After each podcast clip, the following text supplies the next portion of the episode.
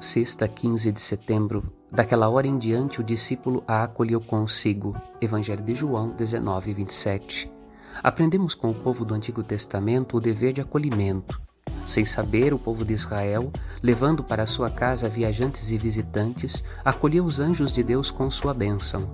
Aqui está aos pés da cruz quem foi feita em dignidade a algo que os anjos não foram, a Mãe de Deus, a Mãe dolorosa unidos permanecemos a este belo preceito de acolhimento, escrito por Deus no coração de seu povo. O dever de cuidar com o zelo de uma mulher viúva cujo filho único se entregava na cruz. A Virgem Maria não poderia ficar abandonada, depois de tudo que Deus fez em seu favor. A casa material do discípulo amado a recebe, enquanto aguardava seu filho vir buscá-la para ocupar o seu lugar na casa definitiva no céu. Meditemos. Padre Rodolfo.